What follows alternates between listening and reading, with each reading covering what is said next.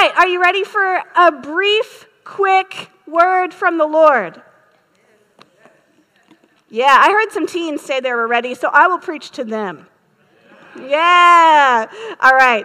So just really briefly today, we're going to go into a, a quick word from the Lord that I'm really excited about today. So if you would stand with me in honor of reading God's word, I'm going to read one verse to kick us off. Church, this is Matthew chapter nine, verse nine. Hear the word of our Lord. As Jesus was walking along, he saw a man named Matthew sitting at his tax collector's booth. "Follow me and be my disciple," Jesus said to him. So Matthew got up and followed him. The word of our Lord. You can be seated. Simple verse. You know, this is a really meaningful Sunday where we're celebrating these meaningful moments in our faith journeys together. We're pausing to remember, to celebrate these points where we have encountered the living God in meaningful ways. Those deliberate moments in our life when we are choosing to faithfully follow the way of Jesus. In a moment, we'll witness baptisms.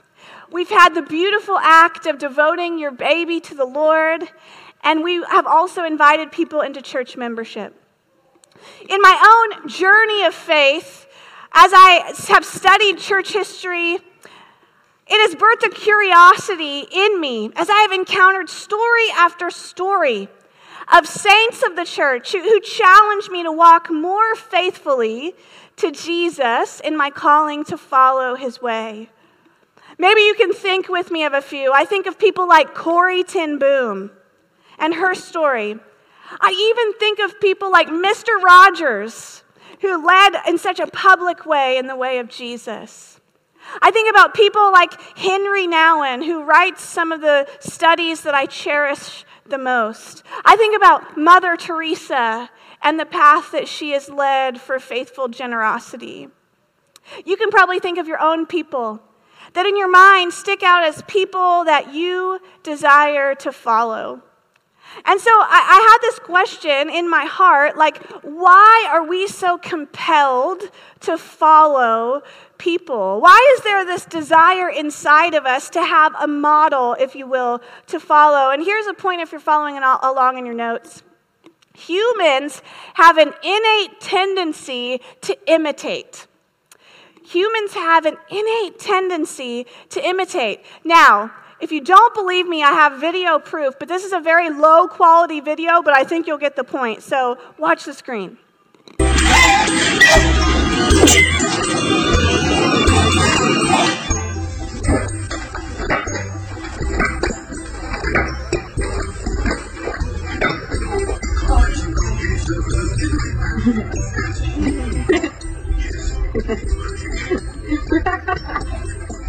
Hey.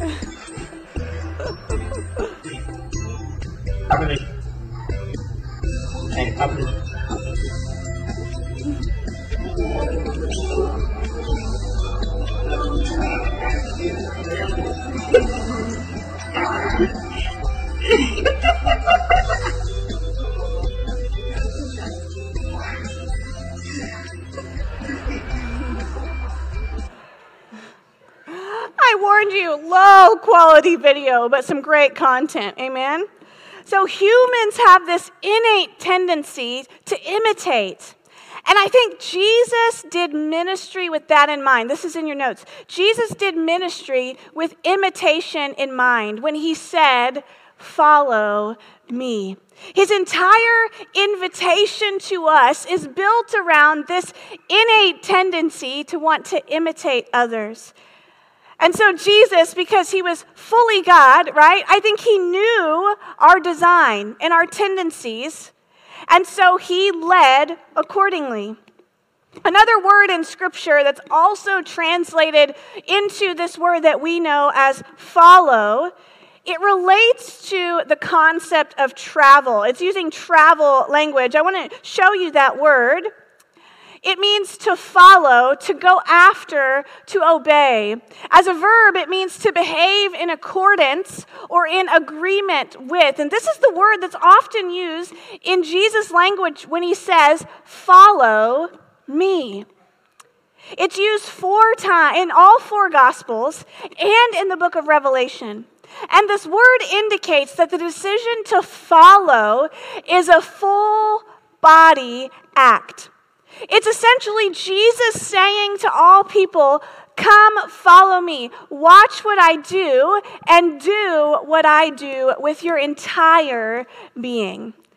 Think in the language of apprentice. When, when Jesus invites us to follow him, we are becoming his apprentice. Apprentice. How do you pluralize that word? Somebody shout it out and fix it for me. Wow. Apprentice. Uh, see, uh, apprentices, parentheses. Okay, you get it. You get it. All right. Let's read some other examples in Scripture of where this word is used. So let's go to Matthew chapter four, eighteen through twenty-two. Jesus says this. On one day, as Jesus was walking along the shore of the Sea of Galilee, he saw two brothers, Simon, also called Peter, and Andrew, throwing a net into the water, for they fished for a living. Jesus called out to them and said, "Come, follow me, and I will show you how to fish for people." And they left their nets at once and followed him. A little farther up the shore, he saw two other brothers, James and John, sitting with their father Zebedee, repairing their nets, and he called them to come too. They immediately followed him, that whole body act, leaving the boat and their father behind. Then the verse we've already read, Matthew chapter nine, verse nine. As Jesus was walking along, he saw a man named Matthew sitting at his tax collector's booth. "Follow me and be my disciple," Jesus said to him. So Matthew got up and followed him. Then in Mark chapter eight, verses thirty-four through thirty-five, it said this. Then calling the crowd to join his disciples, he says, "If anyone of you wants to be my follower, you must give up your own way, take up your cross, and follow me. If you try to hang on to your life, you will lose it. But if you give up your life for my sake and for the sake of the good news, you will save it." Luke chapter eighteen, starting in verse eighteen, says this. Once a religious leader asked Jesus this question, "Good teacher, what should I do to inherit eternal life?" "Why do you call me good?" Jesus asked him. "Only God is truly good. But to answer your question, you know the commandments. You must not commit adultery. You must not murder. You must not steal. You must not testify falsely. Honor your father and mother." The man replied, "I've obeyed all these commandments since I was young." When Jesus heard his answer, he said, "There is still one thing you haven't done. Sell all your possessions and give the money to the poor, and you will have treasure in heaven. Then come, follow me." In the book of John, verses eight through... Oh, but when the man heard this, he became very sad, for he was very rich. There we go. Then in the book of John, starting in chapter eight, verse twelve, Jesus, Jesus spoke to the people once more and said, "I am the light of the world. If you," what's that word, church? Follow. "Follow me, you won't have to walk in darkness because you will have the light that leads to life." So all four Gospels. And then also in the book of Revelation, it says this. They have kept themselves as pure as virgins, following the Lamb wherever he goes.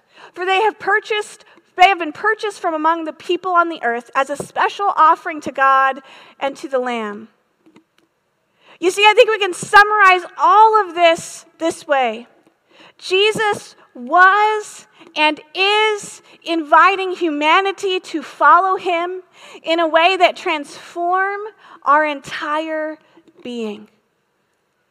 Jesus was and still is inviting humanity to follow him in a way that transforms our entire being.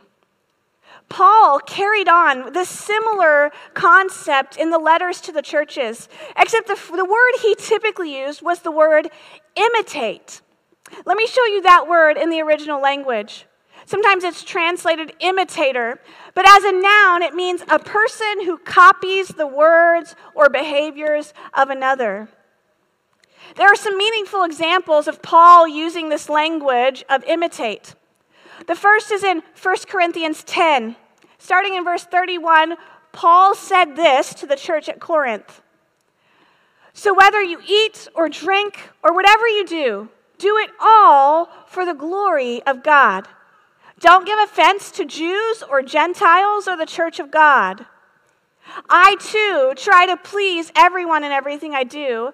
I don't just do what is best for me. I do what is best for others so that they may be saved. And you should, what's that word? Imitate, imitate me just as I imitate. imitate Christ. This is Paul carrying on this model that Jesus left. Follow me as I follow Christ. In Ephesians five, Paul said this to the church at Ephesus. What's that first word? Imitate God, therefore, in everything you do because you are his dear children. Live a life filled with love, following the example of Christ. He loved us and offered himself as a sacrifice for us, a pleasing aroma to God. Then again, in Hebrews chapter six, verse twelve, the author of Hebrews said this, we do not want you to become lazy, but to imitate those who through faith and patience inherit what has been promised.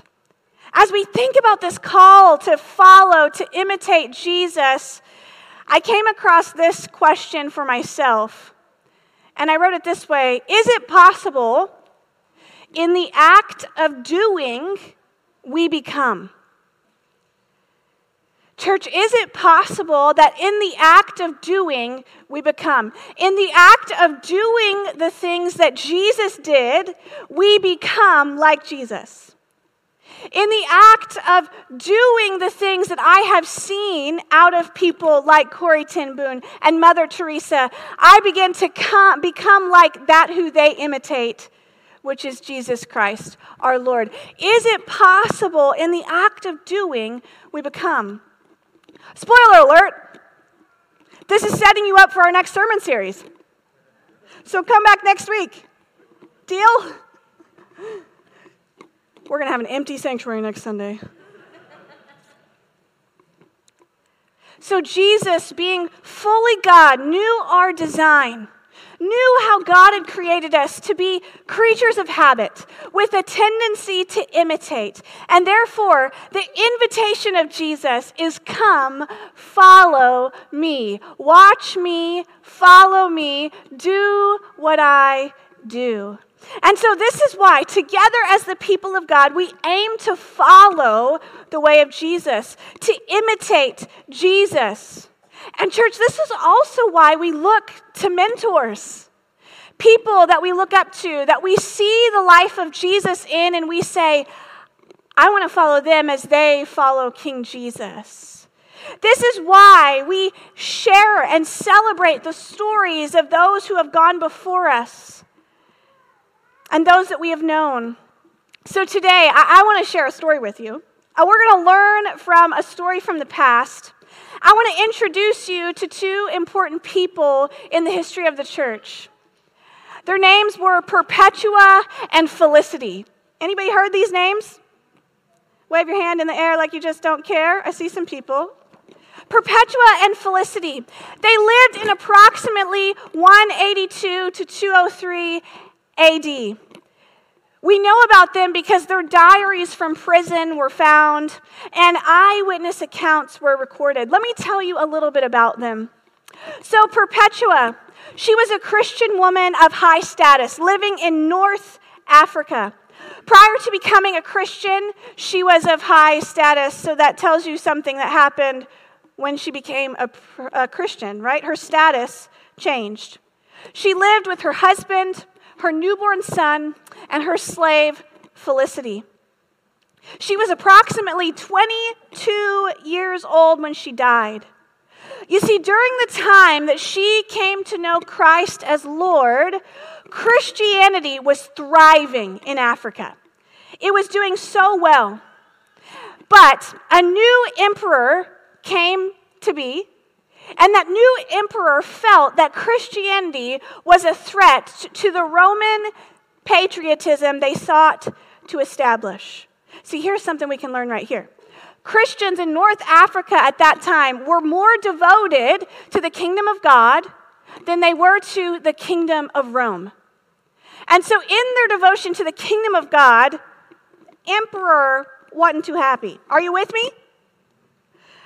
So among the first to be arrested when the emperor decided to begin persecuting the Christian church were five new Christians. And those five new Christians were preparing to be baptized. They were in the courses of the church that set them up to be baptized into the way of Jesus.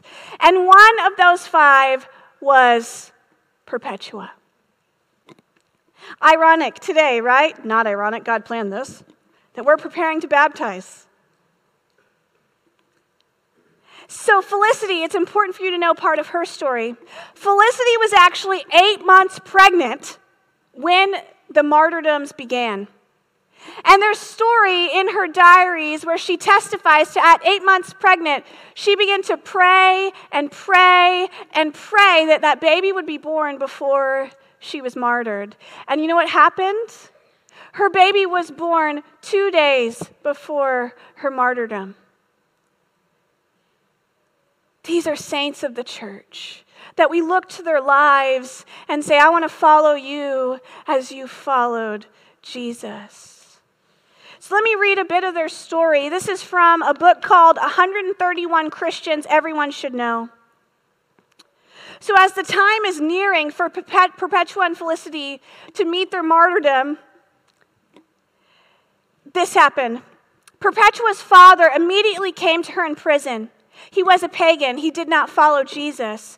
And he was an easy way for Perpetua, Perpetua to save herself. He begged her simply to deny she was a Christian. Father, do you see this vase here? She replied.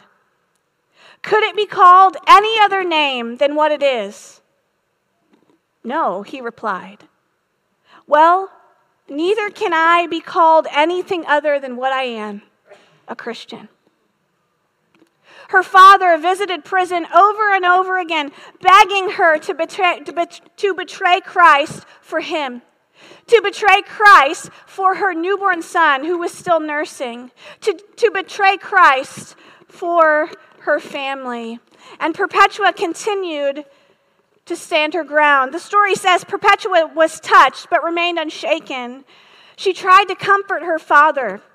It will all happen in the prisoner's dock as God wills.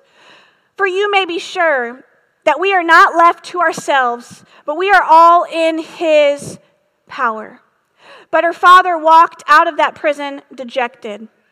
So the day of the hearing arrived. Perpetua and her friends were marched before the governor. Perpetua's friends were questioned first, and each in turn admitted to being a Christian, and each in turn refused to make a sacrifice, which was an act of emperor worship. Then the governor turned to question Perpetua, and at that moment, her father, carrying Perpetua's son in his arms, burst into the room. He grabbed Perpetua, pleading, Perform the sacrifice. Have pity on your baby.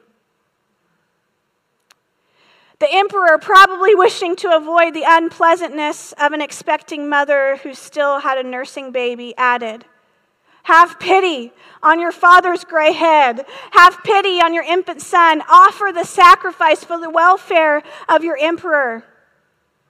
And Perpetua simply replied, I will not. Are you a Christian then? Asked the governor. Yes, I am, Perpetua replied. I won't read you what happened next, but you can imagine. And I read that story because it's important for us to be reminded of the legacy that we follow.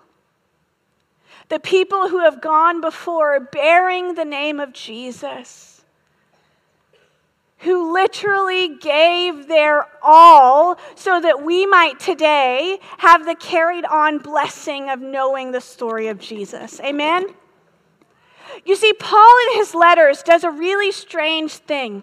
Throughout his letters to the church, Paul refers to every single follower of Jesus as a saint. You, my friends, are saints of the church. You are saints of the church.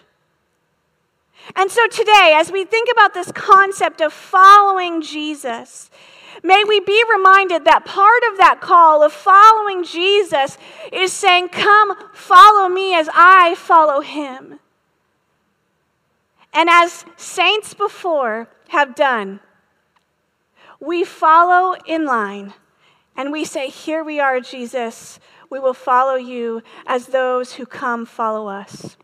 So journeying together in this faith is like a chain reaction. Come follow me as I follow Christ. Together, church, we imitate Paul as we read the letters that he wrote to the churches. Together, we imitate King Jesus. And together we imitate, fill in the blank. Today, as we reflect on this invitation from Jesus to come follow him, we must also reflect on this question. Are we, as the people of God, living lives worth following? Are we, as the people of God, living lives worth following?